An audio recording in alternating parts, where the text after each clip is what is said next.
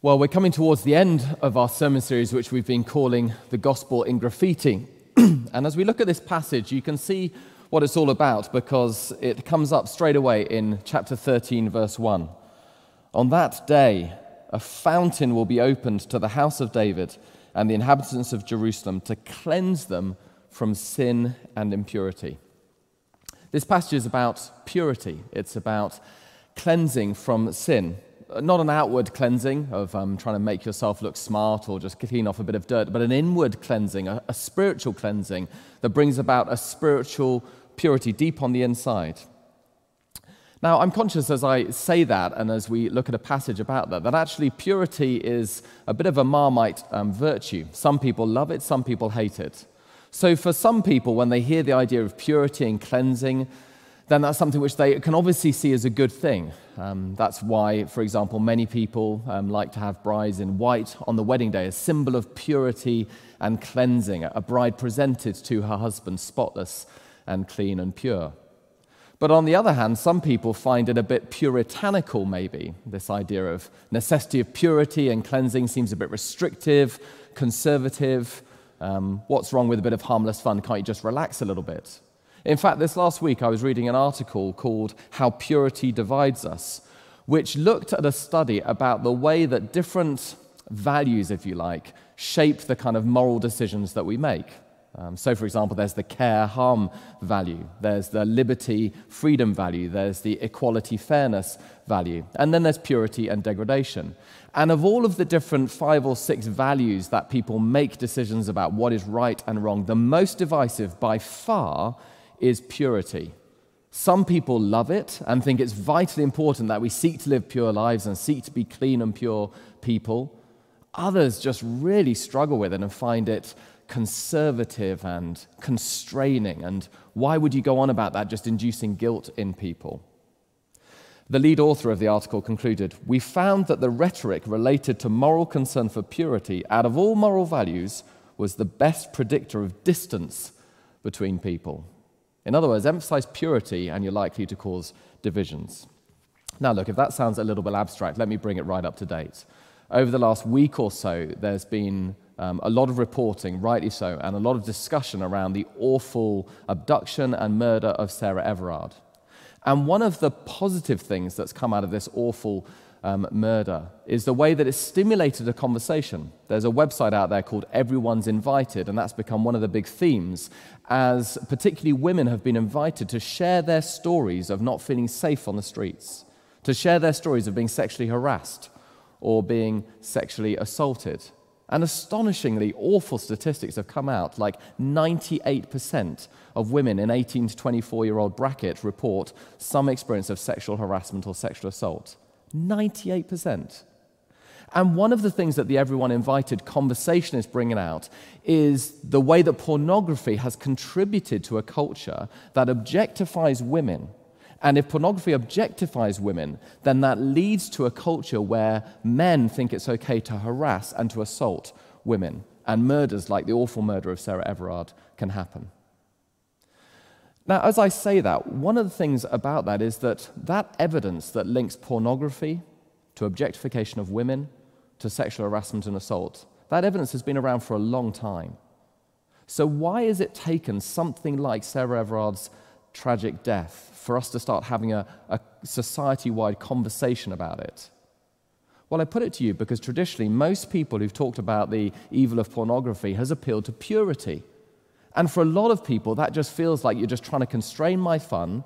You're trying to induce me to feel guilt. You're trying to be overly restrictive and puritanical.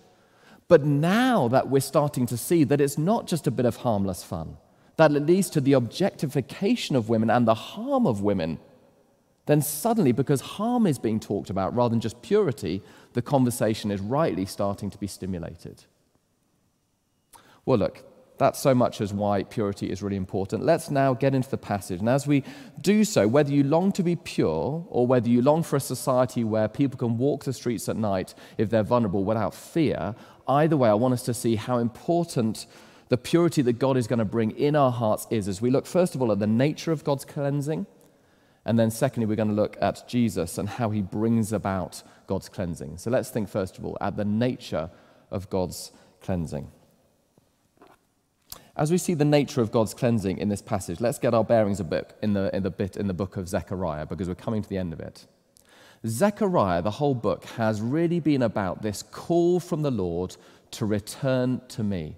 It's written at a time when God's people were returning from the exile. But as they returned to Jerusalem and sought to rebuild the temple, God's question to them was Are you going to do more than just returning to the land? Are you going to return to me? Are you going to do more than just seeking to rebuild the temple? Are you going to rebuild your broken relationship with me as you turn back to me? And so, those early chapters of Zechariah, the first six chapters, were filled with these glorious eight visions where God promised to deal with both the external problems for God's people at the time and ongoing, and the internal problems. Externally, the problems they faced were the nations, these intimidating nations, and the rebuilding project of the temple. Internally, they were having to deal with their sin, which was the very thing that had led them into exile for 70 years. And God promises to help them to deal with the external problems by helping them to rebuild the temple. And He then extends that metaphor of the temple to be a picture of the way that all the nations of the earth will come into a relationship with God. The temple will expand and will encompass the whole earth. So He's dealing with the external problems. But he also promises to deal with the internal problems, the problem of sin, our moral rejection of God, the way that we don't want God in our lives. He promises, by the power of the Spirit, Zechariah 4, to cleanse them. He promises to bring purity to their lives. And crucially, as the book moves on, he promises to do all this through this figure, the Messiah, the anointed one, the one that's called in chapter 6 the branch. He says, Here is the man whose name is the branch, and he will branch out from this place and build the temple of the Lord. And then in these last chapters, we've seen this phrase come up, and it comes up 18 times on that day. In other words, when is God going to do this amazing work externally and internally to his people through the Messiah? He's going to do it on that day. And um, do pick up Mark's sermon from last week, where he really helpfully showed us that on that day is not a particular 24 hour period but is a much wider period from the death and resurrection of Jesus Christ through in this age of the Spirit we're in now as he's building his church until the day when Jesus returns and completes his work. That is the period that is being referred to with on that day. So, this chapter brings together a number of those themes the cleansing of God's people internally, the work doing it through the anointed one, and all about doing it on that day, in this period that we're now in, between the death of Jesus Christ and the second coming of Jesus Christ in the age of the Spirit. And as we think about that, what is the nature of this cleansing that God is doing in his people in this day, on that day? Well, it's a total cleansing, it's a deep cleansing, and it's a transformative cleansing. Let's look at the, the, deep, the total cleansing first of all. On that day, verse 1, a fountain will be opened up to the house of David and the inhabitants of Jerusalem to cleanse them from sin and impurity.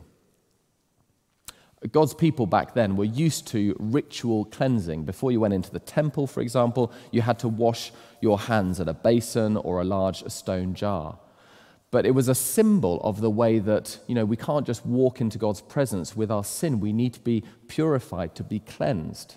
But of course, just washing your hands doesn't do that. Well, here the picture is not of a bit of ceremonial washing, but it's a, a total cleansing. The thing about a fountain is that it just goes on and on and on. It, it never runs dry because it recycles the water, right? And it just washes cleanliness over you. So rather than it being just washing the hands, the whole body is washed here by this fountain. Rather than it just being a little bit of water, it's a gushing torrent of water. It's a picture of extravagance, total cleansing. In other words, this is a picture of the total cleansing that God offers to all who trust in Jesus Christ. Now, just pause for a moment and think about that. I mean, we all have a sense, don't we, that there are things in our past that we'd rather weren't there.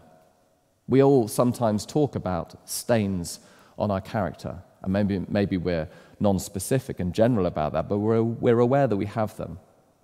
We all, when we walk into a social situation, try to project a kind of personality that's not really exactly accurate to who we are because we're worried that if we showed exactly who we are, you know, kind of warts and all, stains and all, that if you really saw me, you might not like what you see. And so we put on a mask and we, we put a lot of effort into making sure that the mask doesn't slip. And actually, the more we fear you seeing me, the real me, the, the thicker the mask gets, right? The bigger the projection, the bigger the filter. But what would it be like if rather than all that social effort, all the time to try to put yourself out there as someone you're not really like, what if you could just be fully authentic, fully vulnerable? What if the things and the stains on your character, the things you're ashamed of, had been cleansed so that you could say, Here I am, no mask. This is what I'm like. No projection, no filters. And you could be confident in that because you knew that God accepted you and had cleansed you. And therefore, other people would see who you are and couldn't reject you for that. Or even if they did reject you, it wouldn't hurt so much. That's the total cleansing that is being talked about here. It's something we long for, it's something we put so much effort in seeking to achieve, but only God can bring it about. A total cleansing. Secondly, there's a deep cleansing. Verse 2 On that day, I will banish the names of the idols from the land, and they will be remembered no more, declares the Lord Almighty. The thing about God's cleansing is it's not just a surface level, it goes deep, right to the heart. The reason that idols are being talked about here is that idol worship is not just a, a matter of outward behavior, but idol worship is, is about the deep loves, the deep aspirations, the deep longings of the human heart. Worship literally means, in the Old English, worthship, that which we ascribe ultimate value, ultimate worth to. It's the very core of our being, the things which say, I, I must have that. I, I long to have that. I, I yearn to have that. Those are the idols. And when we put anything in the place of God as that central longing in our life, then we are committing idolatry. And God says here that He's going to cleanse that out from us. Perhaps you care too much about material possessions as you, you long for them. Maybe you have them, maybe you don't. You can still long for them, right? And so that means that you have a heart that is not generous spirited and so you really struggle to give. Maybe you don't give at all. Maybe you think, why would I give? I mean, I haven't got enough money to give, right? It's mine. Perhaps you care too much about how people see you. And so, in any social situation, you want to be the one who's kind of in control and looks good. And so, anyone criticizes you or raises any concern with you or, or asks you to apologize, you get very defensive and very brittle and push back very strongly because of the idol of an excessive concern of what people think about you.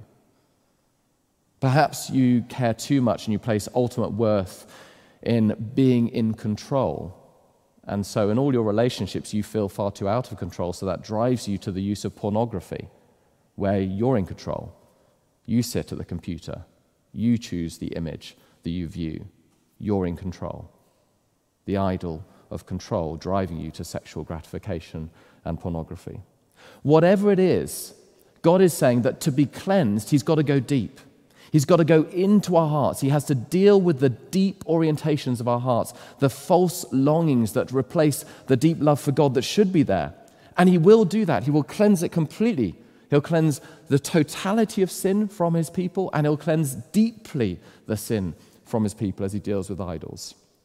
And that leads to this wonderful picture of transformation. From verse 2 onwards, we get this picture of transformation in the life of God's people. And it's a little bit strange, maybe, to us because he seems to be dealing with um, prophecy. So, end of verse 2 I will remove both the prophets and the spirit of impurity from the land. And if anyone still prophesies, their father and mother to whom they were born will say to them, You must die because you've told lies in the Lord's name. Then their own parents will stab the one who prophesies. Now, you look at that and you're thinking, Well, this all just seems very excessive. And what on earth is going on? We need to understand the context that in the day that was being written about, the false prophets were the one who were leading the people astray to worship idols. And that was why the people had gone off into exile, because they had been led astray from God. They had scorned God and his love for them, and instead they'd followed these false idols. But it was the false prophets who were preaching lies and who were enticing God's people away. And so the picture here is of such a deep work going on in God's people that they completely now shun the false prophets. That even the closest family relationship, a parent for a son or daughter who is a false prophet, they will cast them out because they love God now. They put the love of God at the center. And so it leads to a total social transformation when the prophets have no place in a society anymore um, if they're breathing lies where false prophets are no longer listened to because the whole of society is oriented towards God. This total social transformation. And again, this is not some puritanicalism, but this is saying that the orientation of our heart and the things we worship and the sin that goes in our heart matters in the wider society. That if you want a society that is just and fair, where the vulnerable are prioritized, where generosity is trumpeted and celebrated, then idols are going to have to be dealt with, and that will lead to the transformation of society. So, as God deals with the idol of materialism, he unlocks a heart to no longer be tethered to stuff and material things and money, and instead to be able to be generous towards others. And charitable giving goes up, which helps the vulnerable in society, which leads to a better and more fair and more just society as God cleanses out the idol of power from his people. So you have a community where people aren't seeking to strive to be in control over one another, always doing one upmanship, but instead love and serve one another. And that leads to a society that functions well, where people keep short accounts and can say sorry to one another. As the Spirit works to purify from his people, the idol of sexual gratification may be motivated by control, then people will be less likely to turn to pornography. And because they don't turn to pornography, they will not objectify the other person, member of the opposite sex.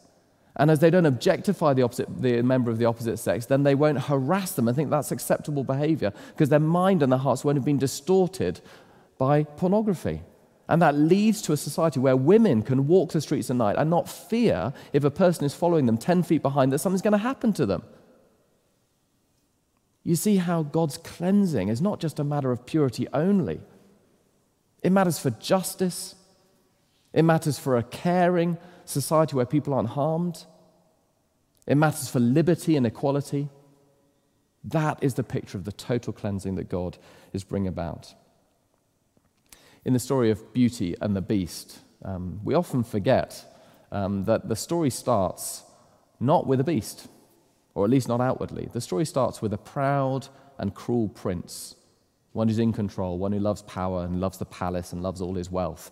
And one day he comes across a little old lady, he doesn't know that she's an enchantress, and he's cruel and he's mean to her. And so she casts a spell on him. The spell is that his outward appearance would match the ugliness, the beastliness, the monstrous nature of his heart. And so he becomes the beast. And she says, You will stay as the beast until your internal life, the monstrosity of it, the beastliness of it, is cleansed. And only then will you become a man again. And the story is, of course, of how love does that.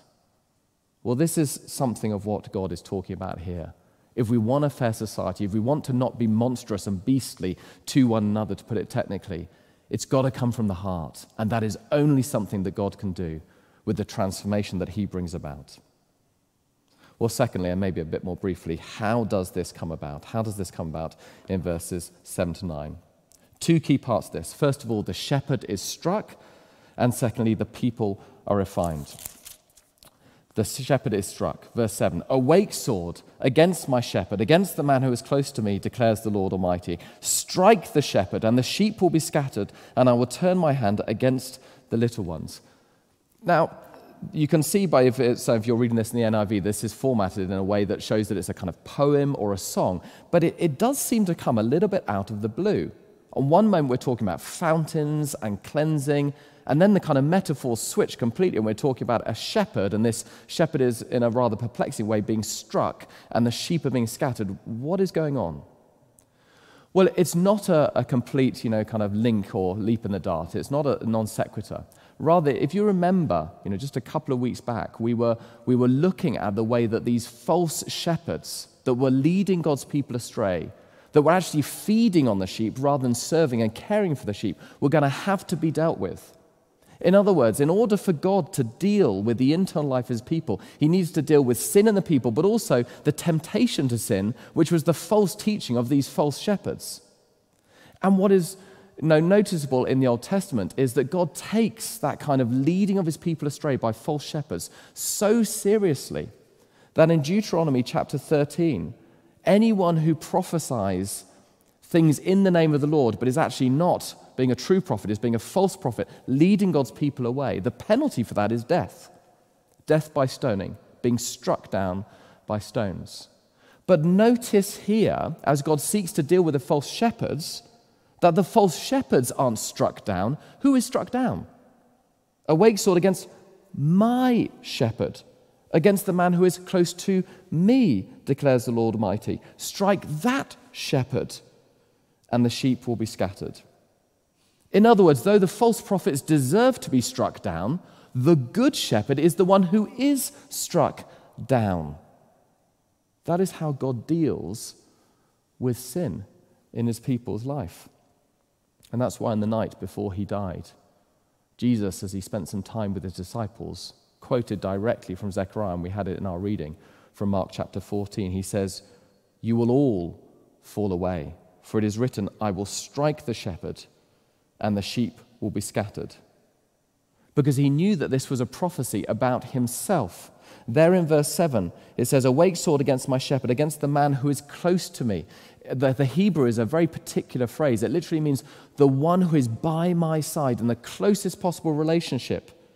And in John's gospel, we get this phrase No one has ever seen God, but the one and only Son who is himself God and is in the closest relationship with God the Father has made him known. John 1, verse 18. Well, here the wonder is that the Son is struck so that we might be made clean. That might be why John, at the end of his gospel, records the peculiar detail that when Jesus died on the cross, the Roman centurion, to make sure that he was dead, was ordered to thrust a spear into his side. And when he thrust the spear into Jesus' side, John recalls in John chapter 19 that both blood and water flowed from his side. Now, it's a bit gruesome, but I'm married to a doctor, so sometimes we just have to be used to the gruesome details around the dinner table. But because Jesus already died, the, the blood platelets and the fluid that carried them had separated, like sediment sinks to the bottom of water. And so they separated, and so as his side was pierced, that fluid flowed out in two forms red, looking like blood, and the water. But John records that, I think. Why does that detail strike a chord with John? Because he was well aware of these prophecies of the way that the Messiah's death would lead to a cleansing for God's people. And so seeing the water no doubt triggered that for him. He suddenly thought, this is the cleansing of God's people. The death of Messiah leads to his people being clean. That's why in his letter, his first letter, 1 John 1, verses 7 to 9, he says these words if anyone says they are without sin, they deceive themselves and the truth is not in them. But if anyone confesses their sin, God is just and faithful to forgive them their sin and to cleanse them from all unrighteousness. Because Jesus' death on the cross is a cleansing death. Where is the fountain of God's forgiveness that washes our sin away? Where is it? At the cross, on that day when Jesus dies the fountain is opened deep and wide. A few months ago, like I'm sure many of you, um, Rebecca and I have been kind of getting into um, different box sets over lockdown as just a way to kind of ease the pressure and relax a bit in the evenings. And so a few months ago, we watched the Chernobyl box set, which is not exactly a relaxing one, but it is compelling as you kind of get this harrowing but excellent TV series that deals with the nuclear fallout of Chernobyl and the way that that was covered up by the um, regime at the time. But one of the things that just makes you feel so, you know, kind of awkward in the early stages of that TV series is that when the nuclear fallout happens, many of the people didn't know that they had been radioactively contaminated. And because the communist state was suppressing that truth, people were going around contaminated by radiation. And everything they touched, or every person they touched, led to that contamination being furthered. And so you get these awful scenes where people who worked in the plant go home and they, they hug their family, and you know what's going on, that the contamination is infecting them and infecting the family, and you're crying out, No, stop. That's just a small picture of the way that sin in our lives, our, our moral failure before a holy God, infects and affects everything around us. Our deepest relationships, the ones we love, the society and the community around us. It ruins everything. But then, what would it be like if a fountain could be opened up? If you could be cleansed, not on the outside, but on the inside? So that when you went home and you hugged your children and you were with your most loved ones, that the sin wasn't there infecting them anymore. That the relationships were ones of flourishing and liberty and care and protection as they should be. Oh, what a day that would be. My friend, this is the age of the Spirit. This is the great work of the Spirit. As he's been released by the death of Jesus Christ, now he works in the lives of each believer and of God's people, bringing that cleansing work, dealing with the radiation of sin, cleansing it out bit by bit from every believer, making us more the people we long to be, more the people we should be, more the community we long to be, more the society we long for. Oh, what a day. As the words of the hymn go, he breaks the power of cancelled sin, he sets the prisoner free. His blood can make the foulest clean his blood availed for me. Jesus' death cleanses us from sin. If you trust in Jesus, that work is starting in you in the power of the Spirit and will be completed on that final day. And secondly, as we close, his people are refined. The shepherd is struck to cleanse us, and his people are refined. Verse 9. Sorry, verse 8. In the whole land, declares the Lord, two thirds will be struck down and perish, yet one third will be left. This third I will put into the fire, I will refine them like silver and test them like gold. They will call on my name, and I will answer them. I will say, They are my people, and they will say, The Lord is our God. Now, it's tough to know exactly when um, this part of this prophecy is fulfilled. Certainly, in some sense, it's already been fulfilled at the time of the exile. Because when did two thirds get carted off into exile? Well, just previously, and there's one third, this remnant was left in the land, and only a small number of God's people ever returned from exile. But God's point is that actually the exile has, to a degree, accomplished its purpose, which was to chasten God's people so they return to God so they're purified from the idols. And as they come back in Zechariah and cry out to God and ask good questions like, How should we pray and how should we fast you, God? And they have a concern for a restored relationship, it shows that to a degree the exile worked. But of course, it needed more. It needed the work of Jesus Christ and the work of the Spirit.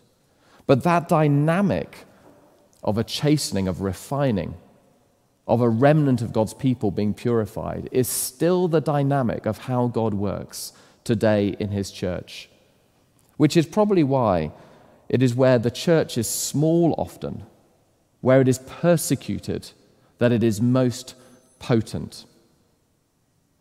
You know where the church is growing most vigorously around the world, in places often where the church is on the margins, places like Iran and Afghanistan and Tajikistan, often where Christianity is outlawed where the church is driven underground, like in China over the last 60, 70 years, where the church has really grown. Because here's this curious reality of the way that God cleanses his people in general and a person in particular. It's often through adversity and hardship. It's in the refiner's fire that we are purified, where in the heat of affliction and difficulty, the dross is skimmed off, and what is left is someone who's pure. You know, there used to be this couple at a church I used to um, go to. They're very elderly, and they'd had a lot of pain and suffering in their lives. But I just loved spending time with them as a young Christian who'd come to faith. Just sitting with them, there was a light in their eyes, there was a gentleness, there was a humility, there was a sense of the dynamic of grace and the Spirit in their lives. And it had come about through years of difficulty because God works through difficulty to drive us to the cross. And as we are driven to the cross and we cry out, look what he says in verse 9 they will call on my name. And I don't know if this is a word for you right now, but if you're crying out to God, look at what God says I will answer them.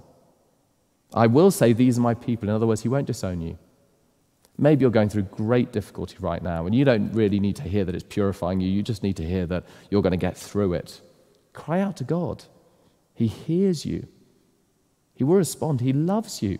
If He gave His Son for you, will He not give you all things? Maybe there's a particular sin you're grappling with. Maybe the talk last week on generosity has convicted you and you know you're materialistic and you, you aren't generous with your money. Maybe the, the problem of pornography is a real problem in your life and you, you feel like you're crying out to God. Well, cry out to Him. He will help you. He says, He promises, I will answer them because you're His people. And in time, you will say more and more in that area, the Lord is our God. The Lord is my God over this area as well. Now, you might need to talk to someone as well. Often sin needs to be brought into the light. Sunlight is the best disinfectant. But cry out to God, talk to someone, and seek help in the church family. Whatever it is you're going through, whatever you're struggling with at the moment, however the Lord is working in your life to refine you, cry out to Him, as the words of the hymn put it. When through fiery trials thy pathway shall lie, my grace all sufficient shall be your supply. The flame will not hurt you, I only design your dross to consume and your gold to refine. Let me pray. Heavenly Father, we praise you for your cleansing, purifying work in our lives. How we need that, Lord God. We know we're not the people we should be. Lord, we're not even the people we long to be, let alone the higher standards that you long for us. So, Lord, work in us, deep in our inner beings, to cleanse us totally, to cleanse us from our idols. And as that works out, might that lead to transformation here in this church community, in our lives, in the wider community, in the wider society, we pray. And we can't do this ourselves, so we rely on the Lord Jesus Christ, his death for us, that cleansing, purifying death and the work of the Spirit through affliction to refine us and purify us. In Jesus' name we pray. Amen.